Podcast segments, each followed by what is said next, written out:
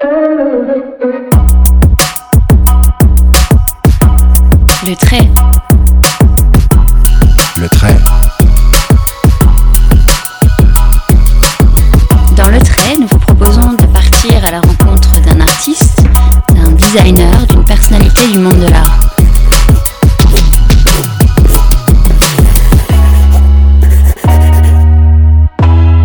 Quel a été leur cheminement?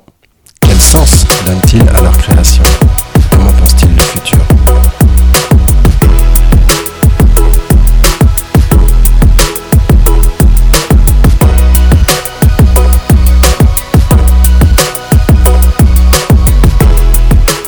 La récompense qu'on a d'avoir euh, un vêtement euh, tout de suite est plus forte que la récompense qu'on a de faire attention à l'environnement.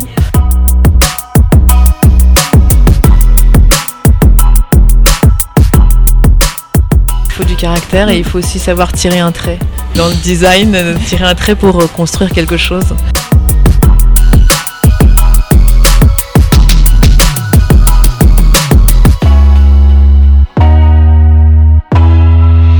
Sophie Gachet, bonjour. Nous sommes très heureux de t'accueillir au Trait et de nous retrouver dans ce bel endroit qu'est l'hôtel Madame Rêve dans le premier arrondissement de Paris. Tu es l'incarnation même de Paris ou peut-être d'un Paris fantasmé ou qui tout simplement n'existe plus si on en croit Edouard Baird qui dans son film dit adieu à Paris. Tu es suisse, né à Genève et tu voulais travailler dans la mode. Après un séjour à New York, tu as rejoint le Elle Magazine comme grand reporter et tu as couru les Fashion Week pendant plus de 20 ans. On te connaît aussi pour avoir écrit plusieurs ouvrages, notamment avec Inès de la Fressange, consacrés à la parisienne, qui ont rencontré un immense succès en France et à l'étranger. Vous avez aussi récemment publié Le bonheur c'est les autres, guide de développement collectif. Tu portes donc sur la mode un regard extrêmement éclairé, mais aussi sur la place de Paris. Alors on a envie de te poser la question, est-ce que Paris te fait toujours rêver? Bah oui, oui, Paris fait toujours rêver.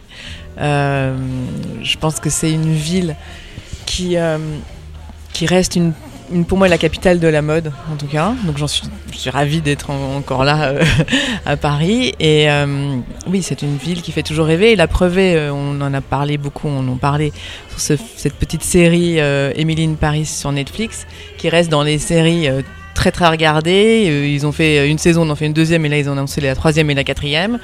Voilà, c'est mondialement Paris fait rêver en tout cas.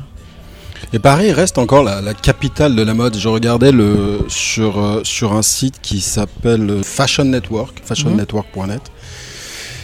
Le nombre de défilés à Paris reste majoritaire en fait. Oui. Quel que soit euh, sur les 5-10 dernières années, Paris a toujours euh, plus de défilés que euh, Londres, New York, même Milan. Oui, le double ou le triple en fait. Oui, il y a beaucoup. Les jeunes créateurs aiment venir se lancer à Paris. Beaucoup de créateurs étrangers euh, viennent se lancer à Paris. Ils profitent de la Fashion Week, qui est d'ailleurs, je crois, plus longue que les autres. Les autres, c'est une semaine. Paris, c'est presque 10 jours. On a dit la Fashion Week, mais c'est du lundi au mardi, mercredi la semaine d'après. Et euh, le nombre de défilés est, conséquent, ça c'est sûr. Et il l'était même. C'est pas une question de euh, confinement, pas confinement. Avant le- les confinements, je trouvais que même les défilés à New York avaient beaucoup diminué. Euh, dans certaines villes, euh, ça diminuait et à Paris, jamais vraiment en fait. Pendant le confinement, il s'est beaucoup dit la mode va changer, on va faire moins de défilés, on va décélérer. Qu'est-ce que tu observes toi à ce niveau-là? Non, moi je pense que ce qui était très très très bénéfique, on va dire, on va dire les choses bénéfiques de ce confinement et de cette pandémie, c'est que les gens ont, de, enfin les créateurs ont été chercher plus loin, ont dû réfléchir à une autre façon de présenter leur travail. Et euh, ça s'est fait par des vidéos, euh, surtout des par les, vidéos, par tout ce qui était virtuel. Et euh, moi, en étant chez moi, j'avais couvert les, un des moments des les, défilés pour le Paris Match à ce moment-là. J'étais beaucoup devant mon ordinateur, mais je voyais énormément de choses. Et, et la créativité était débordante, je trouvais, parce qu'ils avaient voilà, ils, avait réfléchi à des choses différentes. Et moi, je trouve que ça a été vraiment bénéfique pour la mode. Ça nous a amené dans d'autres choses. Ça nous a fait aussi collaborer avec d'autres artistes, euh, avec des, des, gens qui faisaient de la vidéo, des gens qui faisaient de la scénographie, de la, euh, de la danse. Il y a eu énormément de, de choses différentes que des filles qui défilaient sur un. Et Il y a on a une nécessité de se réinventer, mais est-ce qu'on n'a pas perdu un peu en émotion? Parce que quand on est sur place, tu, tu, toi, tu as couvert beaucoup, beaucoup de défilés. Il y a une émotion quand on regarde. Un oui, il y a une émotion, mais je pense qu'un film peut aussi nous donner une émotion. Euh, même moi, c'était pas forcément mon truc, mais j'ai vu des fois des, des, choses de, de, pendant un défilé de Dries Van Noten qui était en vidéo, qui était vraiment presque émouvant. Je ne sais pas si c'est que moi qui ressens ça, mais je pense que voilà, il y a une beauté dans certains certaines images euh, voilà qui après c'est vrai qu'un défilé après je pense que le défilé tel qu'on peut le voir dans, certaines marques, certains créateurs, peut-être par manque de moyens ou je sais pas, où il y a les filles qui passent devant nous et euh, qui repartent. Je suis pas persuadée que ça donne énormément d'émotions. Euh, voilà. Après, de voir un vêtement de près, certains, certains travails, surtout en haute couture, c'est impressionnant, mais mais euh, le prêt-à-porter qui défile, voilà, c'est vrai que les défilés de Karl Lagerfeld, euh, manque un peu euh, de Chanel. Mhm. Pour Chanel, euh, quand il y avait toujours cette mise en scène, là, il y avait des moments d'émotion, des choses comme ça. oui. Mais le dernier défilé Chanel n'était pas justement. Il y a eu beaucoup de publicité. Oui, avec, le, avec, le, cheval, avec Charlotte Casiraghi qui faisait du cheval. Oui, il y, avait, il, y avait quelque chose. Là, on, a, on voit que ça peut reprendre un petit peu. Maintenant, on a, ils ont énormément de contraintes, de place, etc. Mhm. Donc, c'est un peu différent. Ça reviendra peut-être. Là, c'est vrai qu'on est un peu euh, dans une période. Quel bilan euh, tu tires de tes 20 ans euh, au sein du magazine Elle, justement, à couvrir ces défilés? Comment tu as vécu cette période comme grand reporter? Bah c'est très marrant de voir l'évolution qu'ont compris compris tous ces défilés. Enfin là, de, évidemment, de, de, on observe forcément la mode a énormément changé. Et euh, les derniers défilés que j'ai faits en, octobre, j'ai été assez surprise par le fait que les défilés devenaient, mais pas le défilé euh, à l'intérieur du défilé, mais à la sortie du défilé, il y a des, comme, comme pour euh, le festival de Cannes, quand les gens montent les marches, il y a un nombre de monde devant le défilé euh, Balenciaga, par exemple, où ils avaient eux en plus joué le truc du red carpet. Euh, ils faisaient euh, défiler les modèles sur un red carpet, les, gens qui assistaient au défilé. Et ben à l'extérieur de ça, il y avait des hordes de jeunes, et des jeunes, ce qui m'a assez surpris, qui restaient là, qui applaudissaient tous les modèles, qui reconnaissaient les célébrités. Et après, sur d'autres défilés, c'était aussi ça. Il y avait vraiment le, avant, quand j'entrais dans des défilés il y, a, 20 ans, on y allait. moi, je me rappelle, ça a commencé, euh, c'était au carrousel du Louvre. Vous rentriez là, euh, il n'y avait, avait, personne devant, vous rentriez dans le truc, il y avait du monde à l'intérieur du défilé, mais c'était pas vu comme un événement que les gens, même sans rentrer dans la salle, les gens vont devant le défilé. Et moi, maintenant, les gens me demandent Ah oui, pour ma fille, est-ce que tu peux me dire où a lieu le défilé truc pour qu'elle puisse y aller, mais pas à l'intérieur, juste devant et voir les gens rentrer dans le défilé. Comment tu es arrivé dans cet univers-là? On sait que tu es né à Genève. Et euh, bah alors je suis arrivée, d'abord j'ai commencé sur, alors je suis arrivée d'une façon euh, assez spéciale, c'est que je suis arrivée sur le site internet du L, le L.fr, qui en 97, autant dire qu'il y avait genre personne, qui avait ne serait-ce que que euh, Internet. quand j'ai ben, postulé. Qui achetait sur Internet, ça, n'existait pas. Il y avait la Redoute qui existait à l'époque, c'était tout. Et quand j'ai postulé, mon CV, euh, mon CV contenait, j'avais envoyé un fax à l'époque. Quelqu'un m'a dit, il y a quelqu'un qui, qui, qui est parti du site Internet, il cherche quelqu'un. Moi, je connaissais absolument personne. J'ai eu la chance de connaître cette personne qui m'a donné le, filon et j'ai envoyé mon fax et la fille m'a appelé en me disant, la rédactrice en chef du site m'a appelé, ben je euh, vous contacte, vous êtes la seule à avoir une adresse email. Et euh, voilà. Donc en fait, j'étais sur le site internet du L et elle m'a engagée parce que j'avais une adresse email et que personne qui avait postulé avait une adresse email. Et en plus, j'étais à New York l'année d'avant, j'étudiais à NYU et, euh, et je regardais tout le temps le site du L.fr Et donc je connaissais tout, donc elle était hyper contente de voir que quelqu'un, j'étais la personne le- qui, avait regardé, qui avait regardé. Parce qu'aux États-Unis, j'avais une adresse email aussi, parce qu'aux États-Unis, c'était beaucoup plus avancé qu'ici. Et euh, quand on allait à l'université, on avait son adresse email, et, etc. Mhm. Et donc, euh, tu, as, tu as fait des études de sciences politiques. Est-ce que tu viens d'un univers euh, un peu lié au monde de l'art ou de la mode Comment t'es venu cet attrait de... Alors, euh, je- si je fais très vite le truc euh, en psychologie monoprix, ma maman était styliste. Ah, d'accord. Euh, T'as quand même mais elle a pas. Oui, elle a fait, elle a fait une école de couture et voilà, mais elle travaillait pas quand euh, quand elle nous a eu, mais voilà, elle me faisait mes vêtements. Euh, quand j'étais petite et vraiment je n'aimais pas du tout qu'elle me fasse mes vêtements c'était une catastrophe pour moi sauf un jour je lui avais dit je crois elle se rappelle toujours de ça je lui avais dit ah c'est super on dirait qu'on l'a acheté donc ça c'était pour moi le, Le compliment principal- ouais, le suprême. compliment suprême Euh, donc voilà c'est peut-être je pense un peu Ouais. ça ou voilà mais je lisais le L euh, euh, quand j'étais en Suisse, je me dépêchais d'aller l'acheter à la frontière quand il sortait plus vite et, Mhm. et, euh, j'allais l'acheter euh, avant qu'il sorte en Suisse. Et je les ai tous, j'ai tous les L depuis les années euh, 80 Mhm. euh, que j'ai conservés Oula. et que j'ai trimballés de, de, de Genève à New York, de New York à Paris, de Paris à New York, de New York. Et là, ils sont en Normandie. Ça fait lourd. Ça. La. Ça fait très très euh, lourd, ouais. Mais tu as décidé quand même à un moment de partir euh, du magazine pour de écrire des partir livres. du magazine, ouais, pour, pour, pour me consacrer au livre. Après, ça faisait 21 ans. Euh, Alors, on, on précise, il y a eu un rachat et à ce moment-là, je, crois que les journalistes, quand il y a un rachat d'un magazine, les la clause de cession. c'est ça, et donc ça veut dire qu'on peut euh, partir avec. euh, On peut partir De avec bonnes son conditions. ancienneté, voilà, et de bonnes conditions. Moi, je voyais quand même que le, le business changeait. Oui.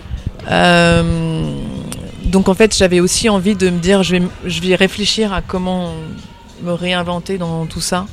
Euh, c'est vrai que les livres, j'avais, je voulais avoir vraiment le temps d'en faire plusieurs. Euh, voilà, j'avais pas forcément le temps d'en faire plusieurs. Je pouvais en faire un par année, mais Oui, parce que la Là, Parisienne, ça date des années 2000, si je me trompe pas. ah, c'est 2011. 2011, 2011. 2011. Donc ça fait euh, ça fait 10 ans maintenant. J'en ai écrit 7 de livres. en- Mais voilà, là j'ai j'ai des projets d'en écrire plein et euh, et voilà.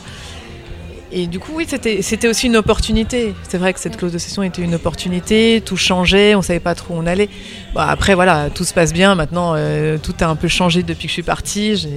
Euh, la direction a été reprise par Véronique Philippona, qui est une fille formidable avec qui j'ai tout appris. Et, et maintenant, je me dis, ah mince, c'est vrai que je suis partie, mais euh, voilà, mais je, je, je, je reste Oui, parce en que tu, disais à l'instant, euh, j'ai j'ai senti que le business changeait. Tu voulais dire quoi par, par là? Bah, le business change. C'est pour des, ou- c'est pour des, des petits trucs. Oui, ils mettent, enfin, ils mettent des fois moins de moyens. Ah oui, euh, on avait moins de. ouais. Voilà, le, le- aussi le fait les interviews qu'on faisait des créateurs ou comme ça, ça des fois, c'est- on se déplaçait moins. C'était genre Mhm. par email. Après, tout est contrôlé, donc c'était un peu. Il y avait des choses qui étaient un, un peu différentes. Et je pense qu'après 21 ans, euh, tout le monde me dit tu regrettes pas d'avoir quitté. Mhm. Je regrette pas du tout. Je regrette pas d'avoir quitté plus tôt d'une certaine manière pour pas faire plus de choses. Mhm. Pas que c'était pas bien, mais je pense qu'il faut. C'est vraiment, j'ai fait euh, pendant 10 ans, j'avais une rubrique euh, de news. euh, j'avais deux pages par semaine. C'est un peu usant que de faire la même chose toute ma vie. Euh, c'était pas forcément euh, mon idée et, et c'est vrai que des fois je, je- je vois ce métier de journaliste de mode il faut si j'étais restée au journal je, je serais restée je serais restée avec les mêmes euh, les mêmes problématiques Mhm. etc je pense qu'il faut changer. Et le, et- et le monde de la mode change. Et maintenant euh, là je, je réfléchis vachement sur l'univers euh, enfin sur le métaverse etc je pense que c'est tout un monde qui s'ouvre et en restant. Et puis il y a aussi l'histoire du, du magazine papier. Le magazine papier, je ne suis pas persuadée que c'est pour aller au, au mieux, même si toutes les équipes de, de tous les magazines, et je travaille encore dans, dans certains, euh, se donnent énormément de mal pour se réinventer. Faire, de- je, suis, je, suis, euh, je suis- maintenant, je travaille un peu avec Paris Match, où ils essaient toujours de faire des coups, des choses comme ça. Tout ça, ça existe encore, et c'est là. Mais je pense que le magazine papier, moi j'ai des enfants euh, qui ont, il y en a, il y en a qui ont 15 et 19 ans, je ne les ai jamais vus acheter un magazine papier. Mhm. C'est un truc, c'est impossible. Donc je pense qu'il faut un peu se dire, voilà, euh, comment euh, faire un virage et, prendre ce virage que la mode est en train de prendre aussi. On ne peut pas dire que, que la mode est en train de rester euh, collée au magazine papier. Et même les défilés changent, tout change et la façon de présenter la mode change. Et quand on voit l'implication qu'ont toutes les marques dans, dans cet univers virtuel, cette réalité virtuelle, comme on disait à l'époque, mais dans le métaverse, on ne peut pas passer à côté. Il, Mhm. il faut faire attention à ça. Au regard de ton parcours, qu'est-ce que tu conseillerais à un jeune qui souhaiterait travailler dans la mode, être journaliste de mode? Quel Être conseil tu donnes en général? J'imagine que tu es que très sollicité. Parce que c'est un métier qui fait rêver je- euh, en même c'est- temps. C'est vrai que c'est marrant, et depuis Instagram encore plus, enfin depuis que j'ai Instagram et qu'ils peuvent me contacter par Instagram, je me remarque qu'effectivement les gens demandent des conseils. C'est difficile de donner des conseils. Moi je pense que les jeunes de maintenant vont, vont, vont directement vers euh, des choses qui les intéressent. Mais c'est vrai que là je parlais avec certaines pigistes de magazines papier. Euh, c'est difficile de vivre de ce métier-là maintenant. Mhm. C'est, euh, c'est, elles gagnent pas beaucoup d'argent, donc qu'est-ce qu'elles veulent faire? Elles- C'est ce qu'elles aiment. Donc je pense qu'il faut, pour moi maintenant, que moi je réfléchis aussi à moi, je pense que le, tout ce qui est virtuel, e-commerce c'est presque déjà dépassé. Euh, c'est là-dedans qu'il faut, qu'il faut essayer d'aller. Je ne vais pas conseiller à quelqu'un de rentrer dans une, dans une rédaction papier, même s'il y a Oui. encore des choses à faire. Mais je pense qu'il faut avoir en tout cas cette dualité, enfin, d'avoir en tout cas le virtuel dans sa tête, surtout en mode. De toute façon, ils sont nés avec, je pense que le virtuel. il- Oui, voilà, c'est pour ça, je pense qu'ils sauront mieux que moi où aller. Mais... Sur l'histoire de, de- de la mode, moi je distingue, euh, je suis pas un spécialiste de la mode, mais euh, effectivement quand on s'intéresse à la création, au design, on regarde la mode parce que c'est- des choses qui, euh, qui s'influencent l'une l'autre. Je disais qu'au au départ il y avait un peu le temps des maisons, puis après il y a eu le temps des créateurs. Ça c'est bien expliqué dans le livre le Mémoire de mode par euh, Didier Grambach. Et puis il y a le temps de la fast fashion où tout, tout s'est accéléré. Et maintenant, il y a une nouvelle révolution qui est la révolution du, euh, de l'éco-responsabilité où on va essayer de décélérer. Est-ce que cette vision-là est juste? Est-ce que euh, c'est comme ça que ça se passe aujourd'hui? Je pense que l'éco- l'éco-responsabilité, c'est la base. La base quand on veut créer, quand un jeune créateur se lance, et j'en ai vu quelques-uns, je dis il faut vraiment penser à ça. Euh, ça va du, du cintre que tu utilises au packaging, tout ça. enfin, il faut vraiment penser à ça. On ne peut pas. Maintenant, moi, ça m'hallucine si je vois un créateur qui n'a pas pensé à ça du tout. Je fais, ben, tu, re- tu, re- tu revois ta copie en fait. C'est impossible de se lancer maintenant sans faire attention à ça. C'est la responsabilité qu'ont tous les créateurs, je pense maintenant. Euh, la fast fashion est toujours là et la fast fashion doit, euh, doit se réveiller avec, euh, avec l'éco-responsabilité, évidemment. Alors la fast fashion est, est- est toujours là et malgré euh, malgré l'événement du Rana Plaza, c'était c'était en 2013 où vraiment ça a jeté un, un regard sur cette façon de, faire de la mode, d'utiliser euh, des, sous-traitants euh, très mal payés dans des conditions horribles, avec cet immeuble qui s'est effondré, qui a fait plus de 1000 morts, donc il y a une remise en question. Aujourd'hui, euh, on a l'impression que ça a été complètement réapproprié par, par les industries et c'est même plus de la fast fashion, on parle maintenant de ultra fast fashion. Donc je pense aux marques de Pretty Little Things ou Shine, Shine, ouais. c'est- c'est c'est juste euh, contradictoire. Est-ce que dans la mode, ça c'est comme beaucoup de choses dans la société, bipolarisé On a à la fois des gens hyper conscients et des gens complètement euh, Ouais, je pense que pris par le marketing. ça c'est sûr que moi je pense que là il y a un truc à faire avec la neuroscience parce que c'est dans notre cerveau que les choses euh, se font aussi. Est-ce que la récompense qu'on a d'avoir euh, un vêtement euh, tout de suite euh, est plus forte que la récompense qu'on a de faire attention à l'environnement je pense qu'il y a un truc qui est assez intéressant quand on regarde. Ça m'a intéressé un jour, j'avais regardé. euh, là, je suis en train de faire un livre de mode euh, pour enfants qui, qui sensibilise à la mode durable. Donc pour moi, c'est hyper important. ça. Enfant, donc euh, 7-8 ans. 7-8 ans, ouais. ouais. Et en fait, j'avais regardé Sustainable Fashion, c'est un, un hashtag qui a, qui a grandi en- dans les années, qui, enfin, qui ont, il a été de plus en plus. Là, je crois que maintenant, on en est à 14 millions. J'avais regardé il y a pas ré- récemment 14 millions de, de recherches de, de hashtag Sustainable Fashion, De publication ou de recherche de, de, de, de, de publication. De publication, quand on regarde sur Instagram. Voilà, ok. quand on regarde sur Instagram. Et vous comparez avec un autre qui est euh, de OOTD, Outfit of the Day, qui lui est à 360 000. 360 millions. ok 14 millions contre 360 millions. Donc en fait, vous vous rendez compte que les gens qui se photographient avec leurs vêtements tous les jours, qu'est-ce que j'ai mis, sont bien plus nombreux. Ah, c'est un raccourci, hein, mais je veux dire, c'est quelque chose qui attire plus les gens d'aller acheter un vêtement euh, et de le mettre et de se photographier. Oh, je crois que c'est en Angleterre où ils ont, ils ont se rendu compte qu'il y a beaucoup de gens qui commandaient des vêtements et se faisaient en photo avec et les renvoyaient. Et donc ça, tout ça, toute cette, cette, économie entre guillemets, c'est beaucoup de monde. C'est beaucoup plus que les gens qui font attention et qui font du slow fashion, etc. Alors heureusement, je trouve de plus en plus dans les jeunes, il y a toute cette idée de vintage, de seconde main, mhm. etc., qui vient un peu euh, contrebalancer, contrebalancer euh, ce fast fashion. Mais il, le suis moins. Moi, je suis plus dans le truc euh, acheter moins mais mieux. Mais c'est ce qui le me ressemble. durable, c'est ça. c'est ce qui me ressemble le plus. Mais mais le vintage, pour ma fille qui aime bien ça, j'en suis ravie mhm. parce que je trouve que voilà pour eux, vintage, voilà, elle achète des trucs, elle rachète. Moi, ça m'hallucine. Elle trouve des trucs vraiment géniaux sur sur Vinted. Il y a d'autres sites, hein, rappelons-le. Oui, il y a d'autres, il y a d'autres sites. c'est des Lituaniens. Moi, j'ai découvert ça il n'y a pas longtemps et euh, j'avais l'impression que c'était extrêmement euh, vertueux, effectivement, parce que ça permet de, revendre et puis de, prolonger la vie du, vêtement. Mais euh, il y a aussi l'autre côté, c'est que c'est un peu la poubelle, un peu poubelle du fast fashion vintage. Euh, on porte une fois euh, et puis après on le revend pour que les fashionistas régénèrent en fait du cash pour à nouveau acheter. C'est il n'y a pas. Non non mais ils sont toujours là. En fait la bipolarité on la trouve dans, on la trouve toujours. Ils sont toujours là et même même dans les choses de de d'éco-responsables, etc. Quand on dit on veut plus euh, de cuir ou je sais pas quoi animal, on se retrouve avec des trucs en plastique et c'est encore pire que le cuir animal.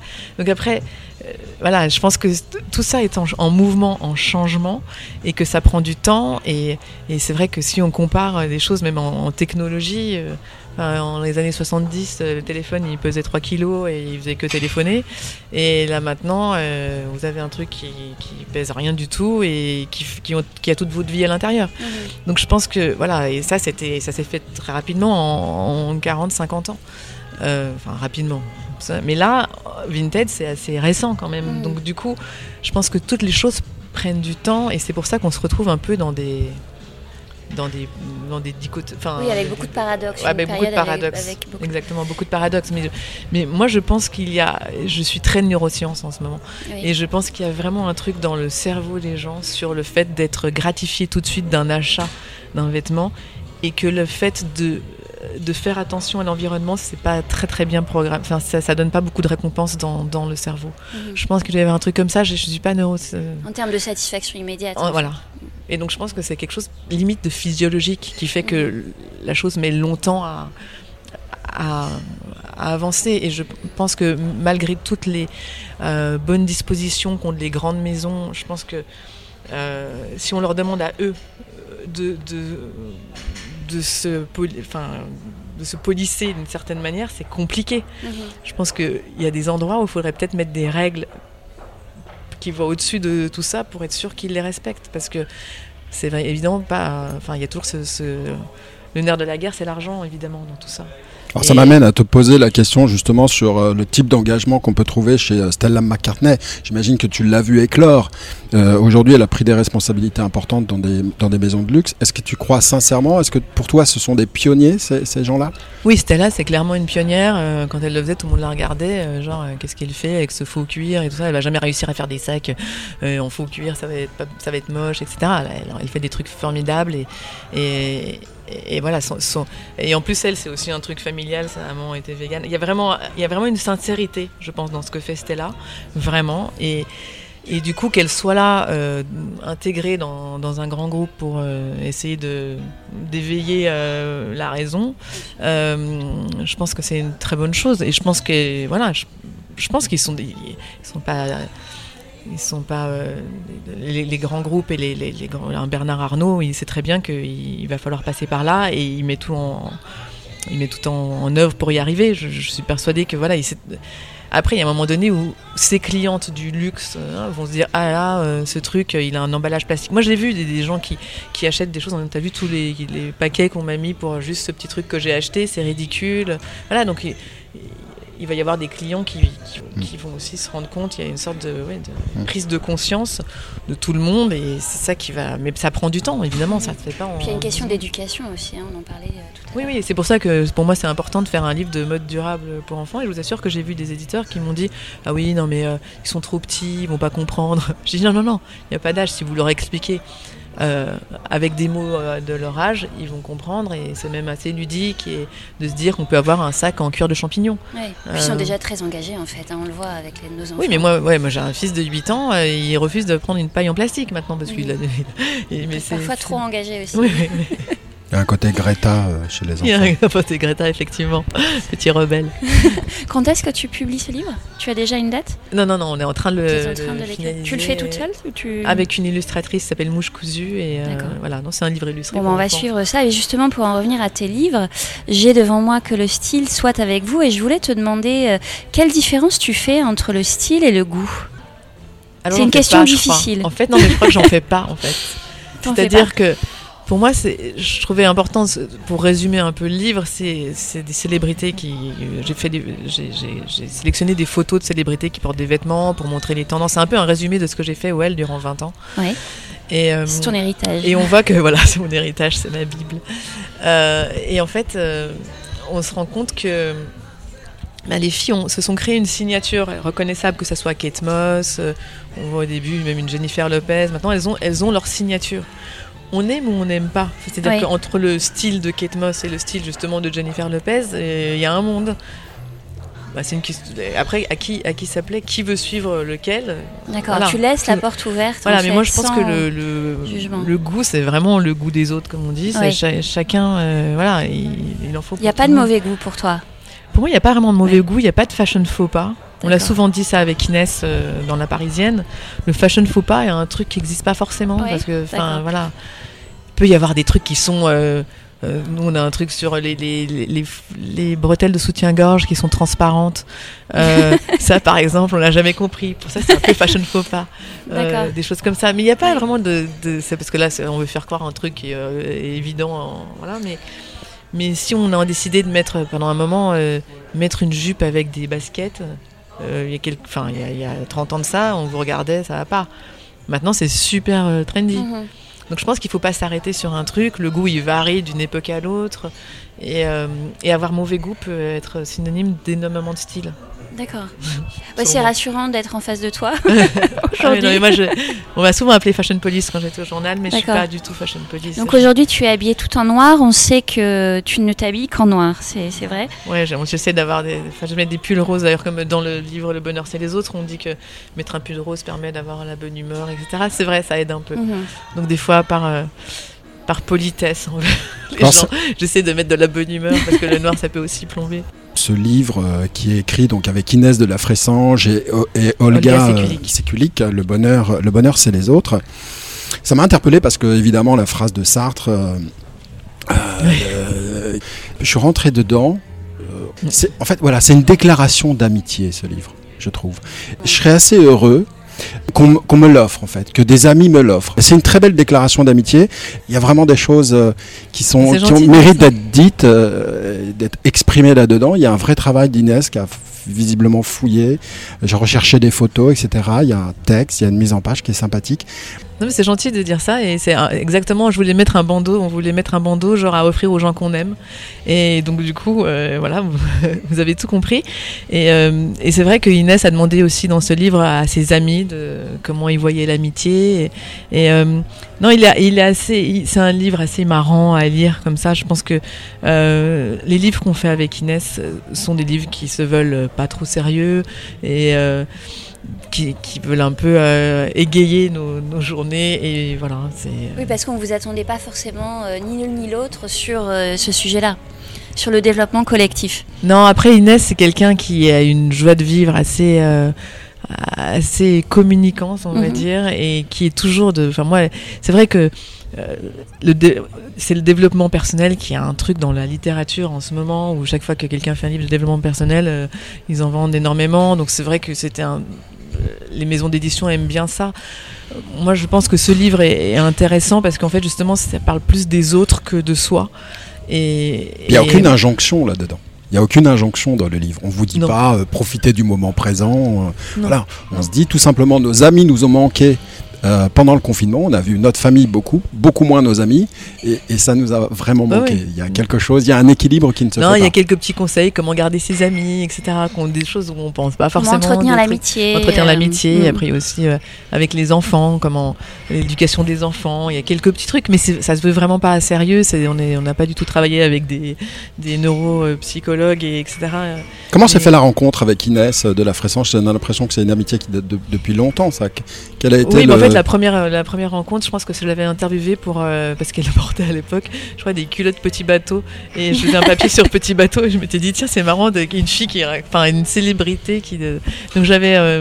euh, je l'avais interviewée pour ça, puis après on avait nos enfants dans la même école, donc on se voyait tous les matins et, et euh, voilà, on allait. Tu étais des frappé petits- par son style, hein, tu, le- tu J'étais frappée racontes. par son style. Tous les matins, je la voyais, on prenait des, des cafés ensemble. Elle était tout le temps habillée différemment. Je lui dis, mais c'est quoi ta penderie euh, euh, Comment ça se passe? Et donc elle m'a dit, bah viens, viens, viens chez moi, regardez. Et en fait, c'est vrai qu'elle avait, elle avait des choses, mais elle n'avait pas une penderie de, comme on voit dans les trucs américains là où on peut se mettre 14 dedans.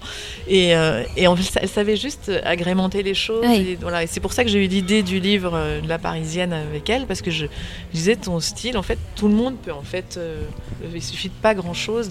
La Parisienne, c'est ton idée. C'est toi qui as proposé Je le lui ai livre. proposé ça, Mm. mais, mais Inès m'a dit euh, je veux bien. Alors moi j'ai un petit problème, c'est que chaque fois que les gens viennent à Paris, parce qu'elle a beaucoup d'amis à l'étranger, ils me demandent des adresses. Donc on va mettre les adresses dedans. Et au début, je me rappelle que l'éditrice a fait ouais, en fait, surtout l'américaine, elle voulait pas parce qu'elle disait bah en fait, euh, moi je vais le vendre aux États-Unis, euh, elles, elles viennent pas toutes ici, donc c'est un peu problématique. Et, on a quand même, fait ça. Donc ce livre a réuni l'idée d'Inès des adresses et l'idée de moi qui admirait son style et, qui était en fait effectivement la petite Suisse qui arrivait en, en France et qui, qui avait la chance d'être avec euh, euh, la Parisienne chaque matin. L'icône euh, voilà de Paris. l'icône de Paris. Et voilà. Et c'est, je pense, effectivement, le mélange de ces deux choses, qui, parce que le style uniquement n'aurait pas donné les, les adresses pour aller se concocter ce style euh, Mhm. d'Inès. Et Donc, ça a fait, eu un immense succès. On en a vendu beaucoup, beaucoup. Euh, je crois un million, euh, 500 000 en France, je crois. Et puis à l'étranger, je crois qu'il est en 20, 20 plus de 20 langues. Mhm. Là, on vient de le rééditer en Chine. Euh, parce que là, il y a eu l'édition anniversaire et les Chinois l'ont redemandé. Enfin, tout, il était réédité partout. Mais euh, là, pour la Chine, on a fait un truc spécial. Et, et Le voilà. titre reste inchangé. euh, C'est Les Parisiennes. pour- La quand il Parisienne, est, édité- il, ouais, il est la- édité La Parisienne. Comment tu l'as décrit, cette Parisienne? Est-ce qu'elle a changé euh, en 20 ans? En 20 ans, je suis pas sûre qu'elle ait changé en 20 ans. Je pense qu'elle ait changé dans les siècles, c'est-à-dire à partir du moment où. non, parce que la Parisienne, c'est pas arrivé avec Inès non plus. Oui. Il y a eu d'autres gens qui en ont parlé avant. Euh, euh, si on remonte euh, très très loin, on trouve même euh, enfin, euh, Rousseau, qui était suisse d'ailleurs, qui a vu les Parisiennes dans La Belle Héloïse, un truc comme ça.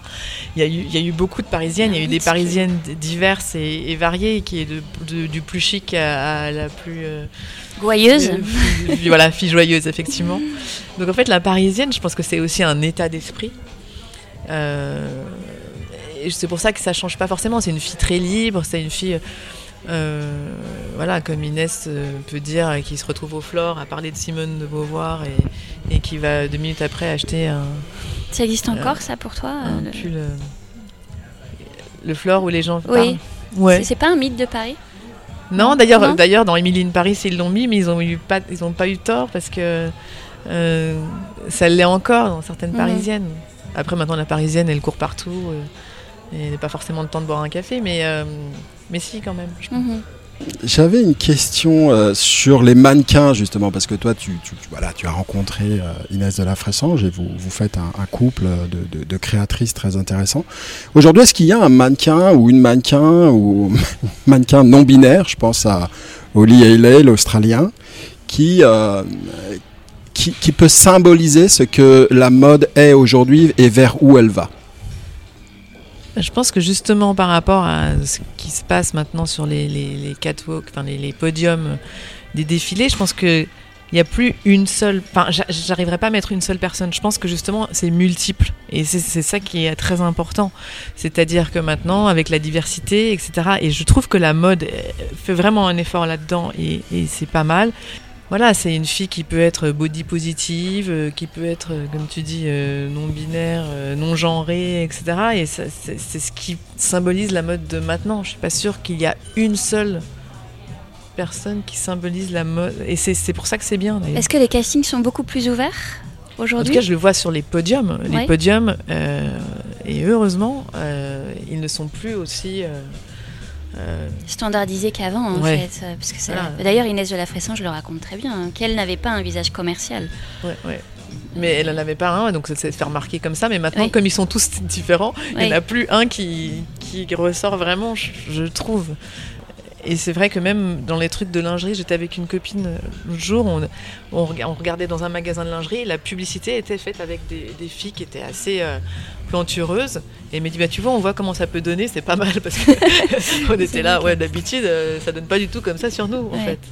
Euh, les filles sont quand même, étaient pendant longtemps vraiment très très maigres, et etc. Là, voilà, là, ça change et c'est, et c'est intéressant et, c'est nécessaire, je pense. Mhm. On peut plus être dans, ce, dans cette mode qui se cache derrière une sorte de, de, vitrine euh, mhm. pas réelle. Et d'ailleurs, euh, tout, se, rejoint, c'est-à-dire que maintenant on a des vrais mondes virtuels. Donc euh, dans le monde réel, il faut être de plus en plus réel. C'est important. La mode a été euh, frappée durement par quelques décès à la fin d'année, début d'année, donc parmi lesquels j'ai envie de citer Virgil Abloh, bien sûr. Bien sûr. Euh, Albert Elbaz, et nous, ça nous a touché au trait parce qu'on on essayait d'organiser une interview avec lui, et puis dernièrement euh, Thierry, Thierry Mugler. Donc, euh, rest in peace pour, pour ces trois-là. Et que, qu'est-ce qui représente pour toi ces, ces trois créateurs ou, un autre créateur dont tu auras envie de parler? Ces trois créateurs, ben, les trois créateurs ont, euh, voilà, justement. Alors Virgil Abloh, si on commence par Virgil. Virgil Abloh, ben, il a quand même révolutionné euh, énormément de choses dans la mode, et là on, le voit avec le, avec la vente. Euh, des, des, baskets Vuitton qui a eu il y a quelques temps là, et avec des prix hallucinants. Il y en a une paire de baskets pour 350 000 euros, donc 50 dollars, je pense, je sais plus. Il est arrivé à, à je sais pas, à, à faire de, de, de, la, de, la mode un, truc absolument désirable. Euh, c'est hallucinant, je trouve que ouais, c'est vraiment remarquable. Et euh, Est-ce que c'est le luxe qui a le plus profité de Virgil Abloh ou Virgil Abloh qui a le plus profité des Je pense que quand une chose marche, c'est-à-dire comme ça a marché entre Vuitton et Virgil Abloh, c'est que les deux en profitent.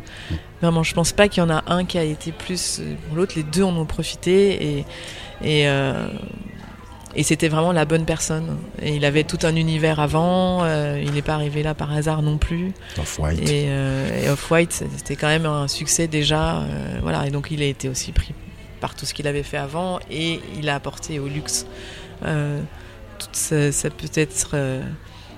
Ouais, son, fraîcheur, vision. Sa fraîcheur, mm. effectivement. Mm il y a un autre personnage, Albert Elbaz, qui était aussi un gentil, parce qu'on on découvre que, que Virgil Abloh était quelqu'un de, de, très gentil, de très gentil, très abordable. Et euh, Albert Elbaz était également, c'était une crème, cet homme-là. Est-ce que tu, tu l'as connu aussi?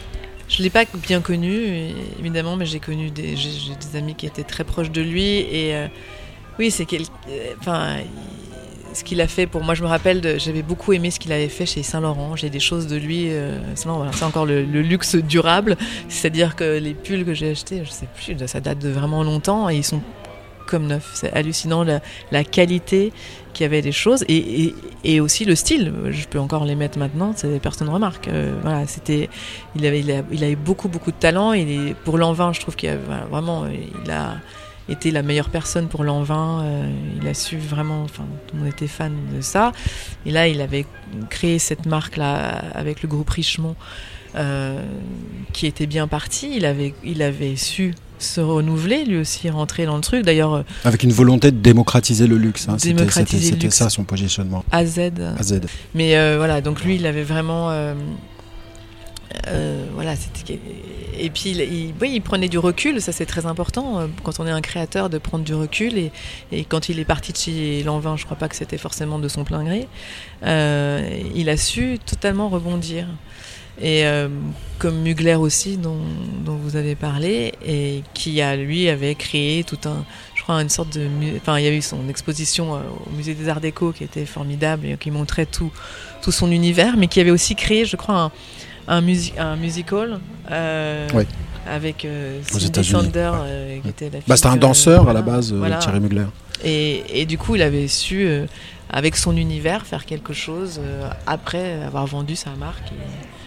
Et, voilà, mais c'est des, c'est des gens qui ont créé des signatures, qui, qui sont du coup, ça c'est la, je pense que c'est la, la chance d'un créateur, c'est d'être, de, devenir immortel. Mhm. C'est-à-dire que bah, moi, je reporte les pulls d'Albert Elbaz. voilà, ceux qui ont les, les chaussures euh, de Virgil Abloh, de Off-White, euh, la ceinture, etc. C'est des choses qui resteront. Euh, Quels sont les créateurs d'avenir pour toi, ceux que tu, tu, tu, regardes avec une intention particulière? Forcément, je vais vous dire tous ceux qui font attention à l'environnement et, ceux qui arrivent à changer, à changer leur, leur, façon de faire les choses. Moi, j'aime beaucoup Roland Mouret, qui a eu quelques soucis récemment avec sa marque, qui a été rachetée. Euh, lui, par exemple, il avait créé tout un truc avec des seins. il avait des, robes euh, qui étaient forcément très luxueuses, etc. Et il avait réussi à, se mettre dans, un, dans une entreprise qui, faisait des cintres faits à partir de plastique recyclé de la mer, etc.